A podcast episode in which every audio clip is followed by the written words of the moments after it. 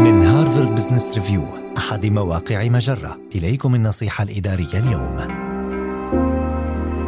استراتيجيات للتخلص من فترات القلق. من الطبيعي أن نمر أحيانا في فترات من القلق مثل عندما نستعد لمقابلة مهمة أو نتعامل مع رئيس صعب المراس فعندما نشعر بالقلق نميل إلى الوقوع في فخ التفكير بطرق زائفة. أو محدودة.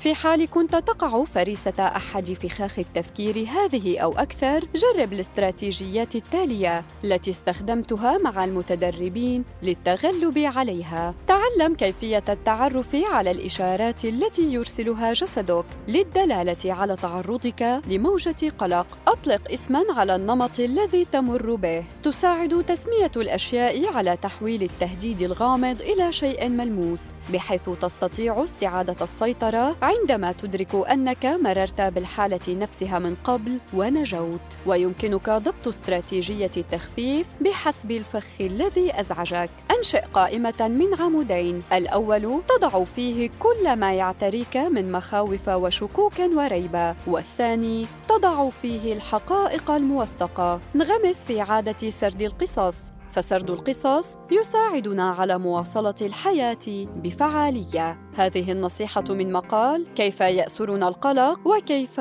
نتحرر منه النصيحة الإدارية تأتيكم من هارفارد بزنس ريفيو أحد مواقع مجرة.